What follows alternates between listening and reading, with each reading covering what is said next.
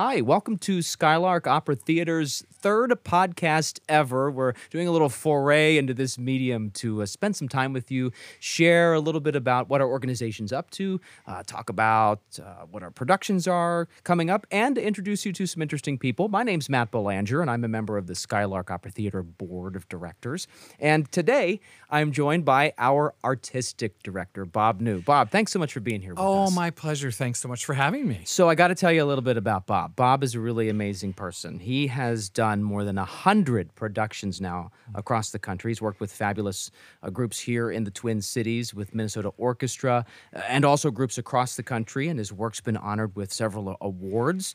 And with Skylark, of course, you help carry on our mission of creating relevant and accessible performances of opera and musical theater. And uh, we are so grateful to have you, Bob. Thanks again. Oh, gosh. Thank you again. My pleasure. So let's start with this artistic director title. Uh, some people might not know. What is that all about? What does an artistic director do? Well, the simplest th- way to explain it is that I'm responsible for everything artistic, which is is from the conception of of what the organization is about artistically to what uh, repertoire will fulfill that mission, and then once repertoire is determined, casting it, uh, coming up with the designers, deciding where, in this case, deciding when, um, and and of course collaborating closely with the board to be sure that these are things that we think have um, the ability to sell that will be appealing to the public that are relevant that are and again that have to do with our mission. And then of course i direct the shows which means you know directing the show and and making sure that it's of a high quality and you know then maintaining the show through its run. Yeah.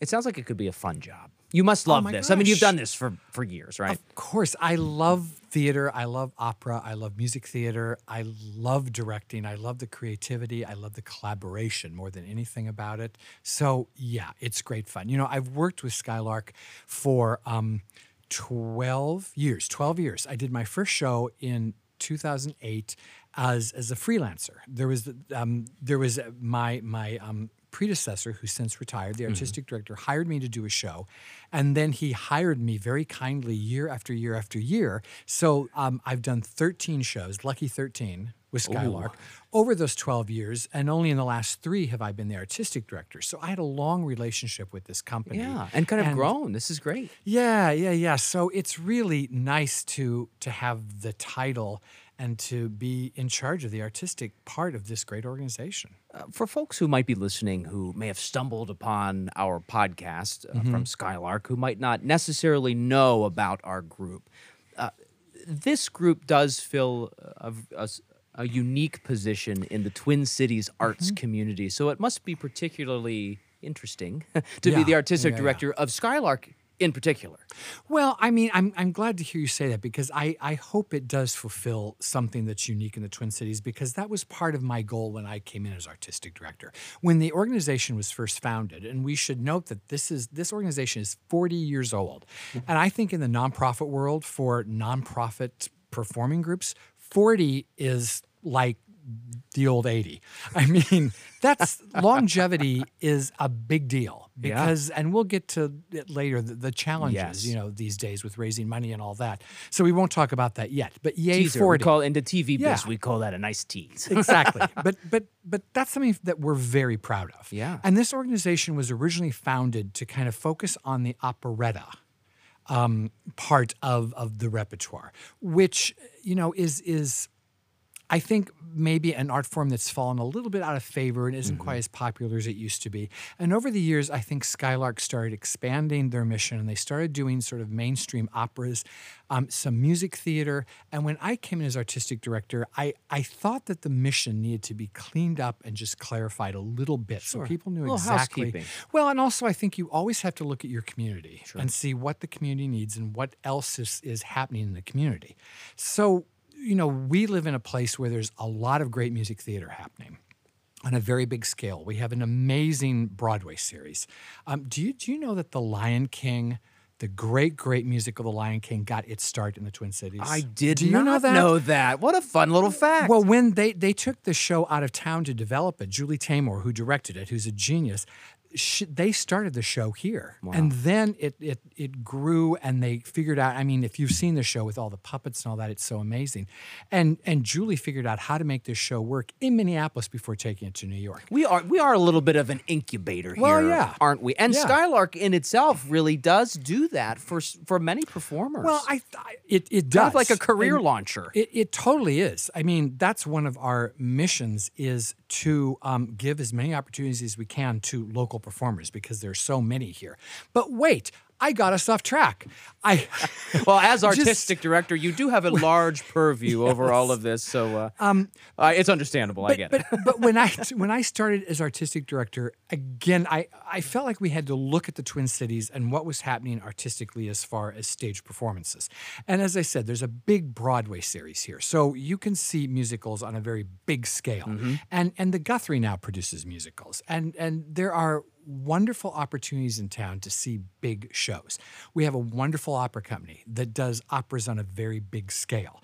Uh, but it struck me in the Twin Cities, we have a wonderful major orchestra that plays the big repertoire. We have a chamber orchestra in St. Paul that plays the smaller repertoire.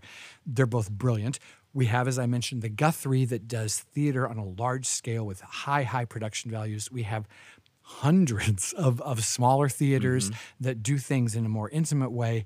Um, but what struck me was we didn't have a company that did opera and music theater on a small, intimate scale.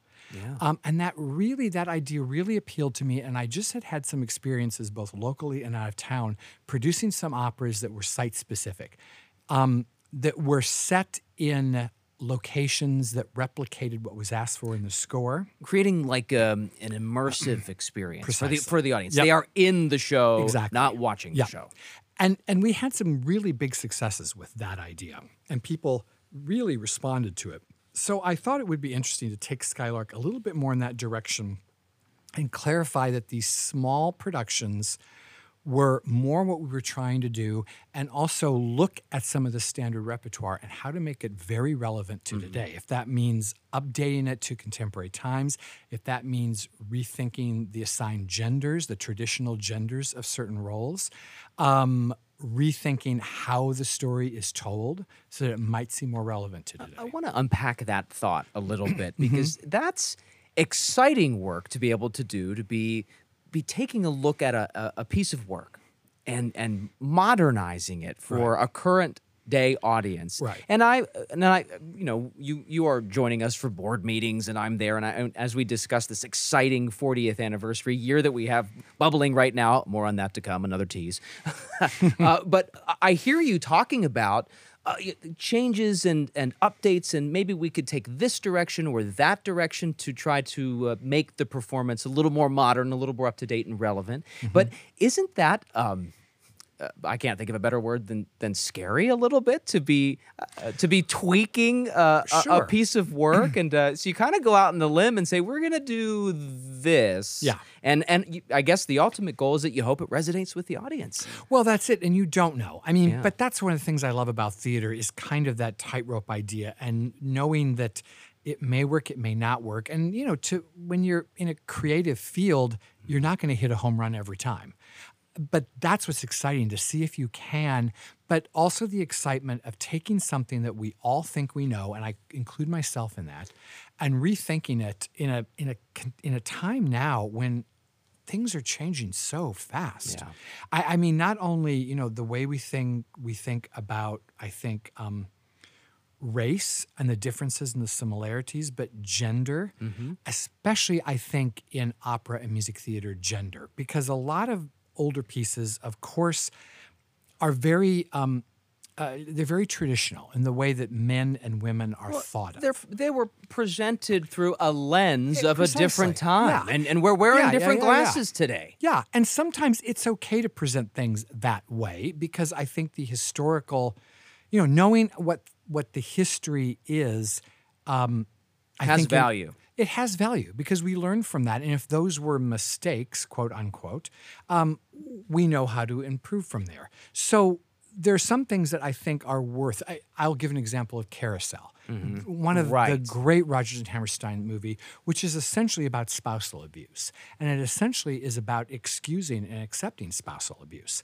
A- And I've done the piece, and and I didn't update it. I didn't change it because it is what it is. And But that it- was an intentional artistic decision. well, yeah, yeah, yeah. And it also addresses a period in history, um, not too recently. In fact, it could still be going on. It is still going on, where not all women have choices about what their life is. And during this time in this piece, this was a woman who was stuck in a bad relationship and she had nowhere to go. She couldn't get a job.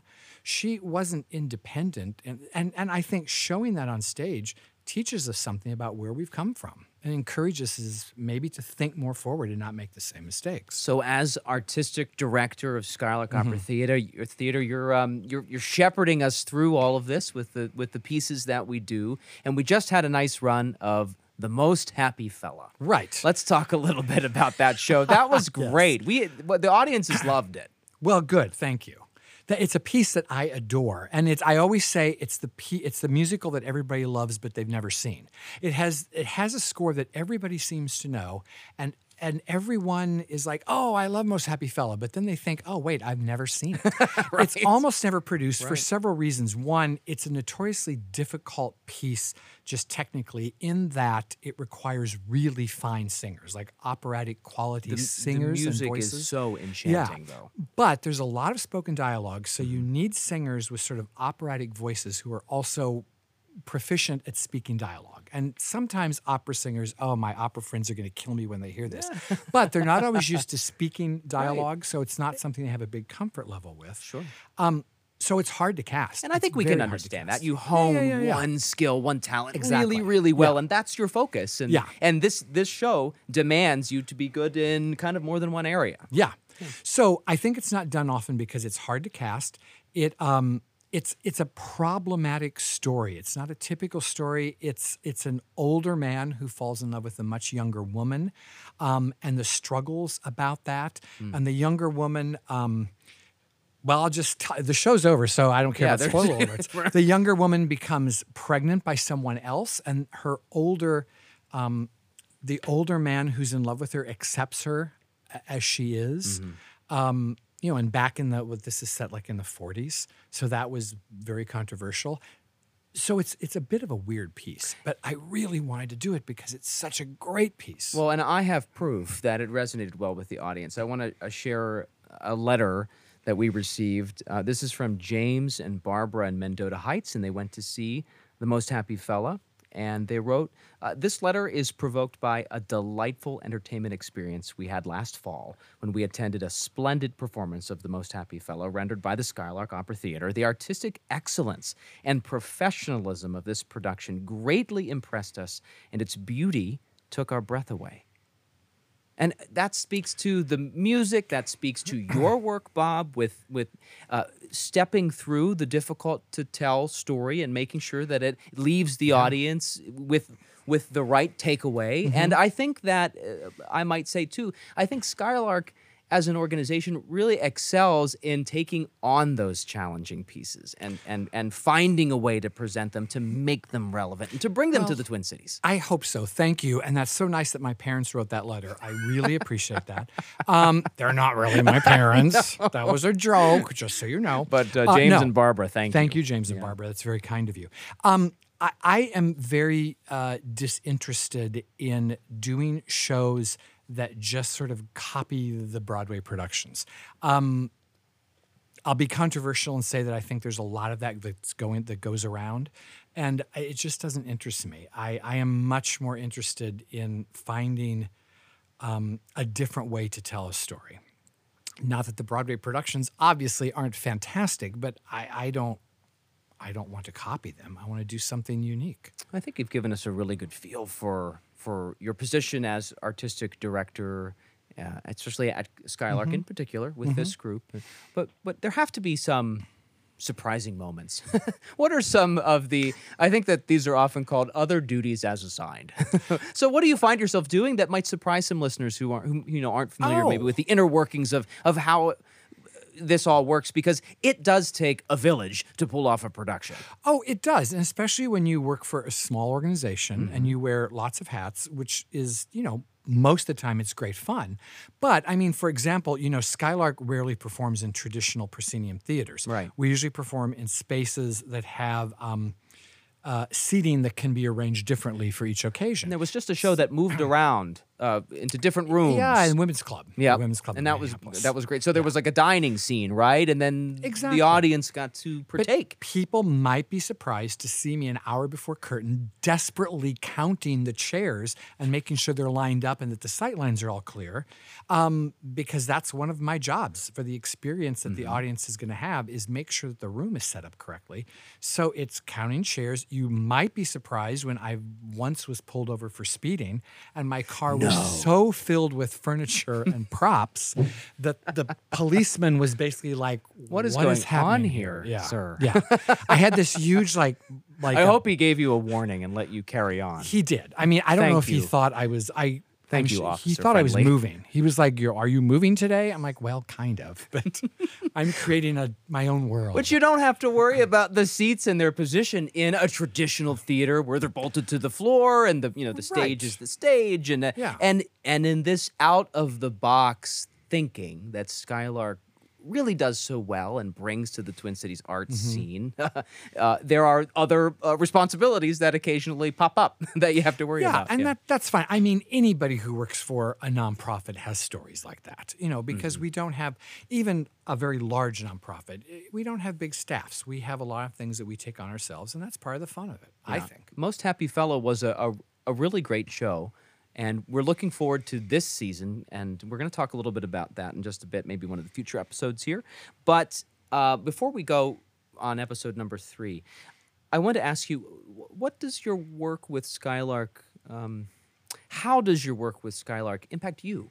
What does being an artistic director bring to you? This is, this has to be fulfilling for you to be able to to exercise these creative muscles. That's such a good question.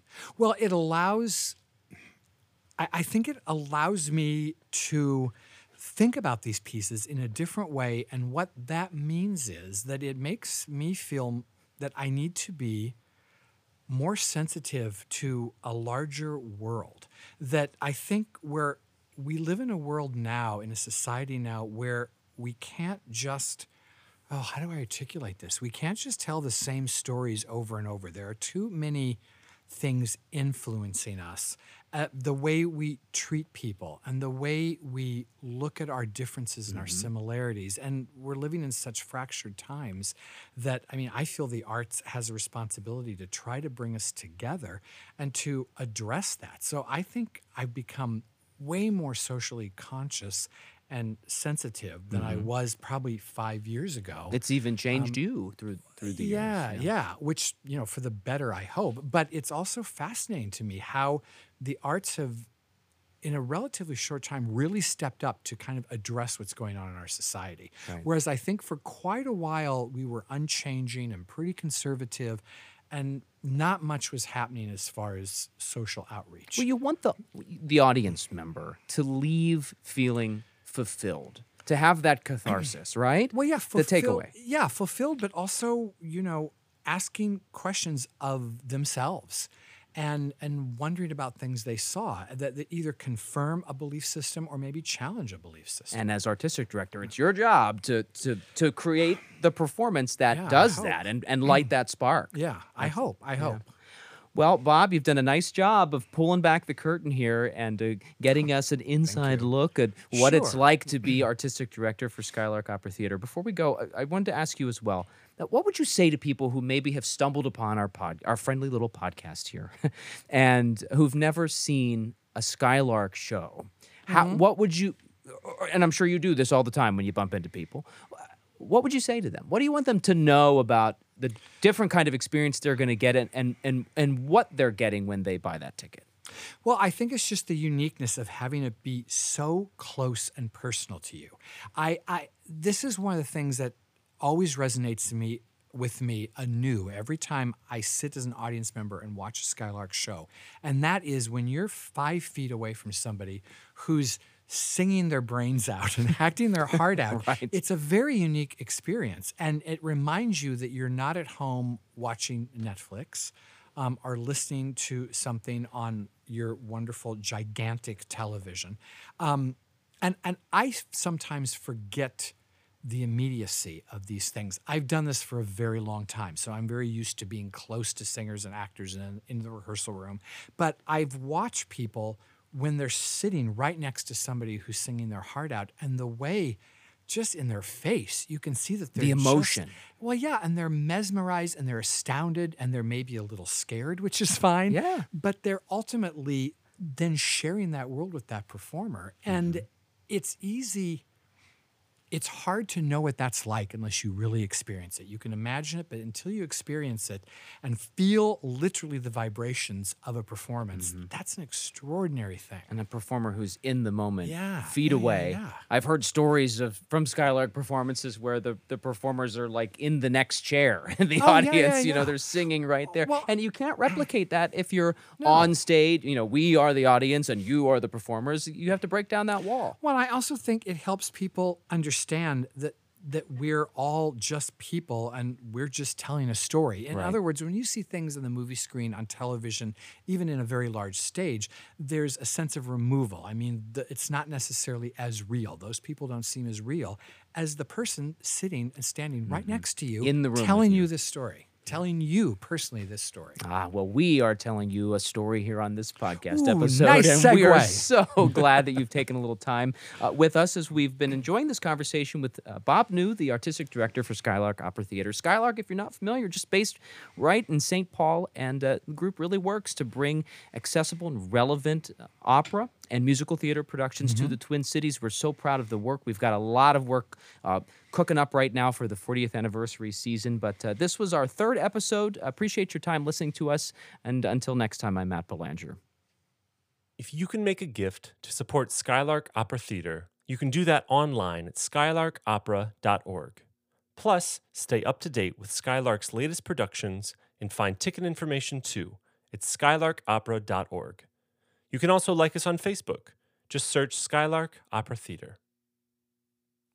Season 2 of The Bazness is now out. Join our new host, Jane Froyland, as she talks with performers, designers, puppet makers, and more about their process in making art in Minnesota.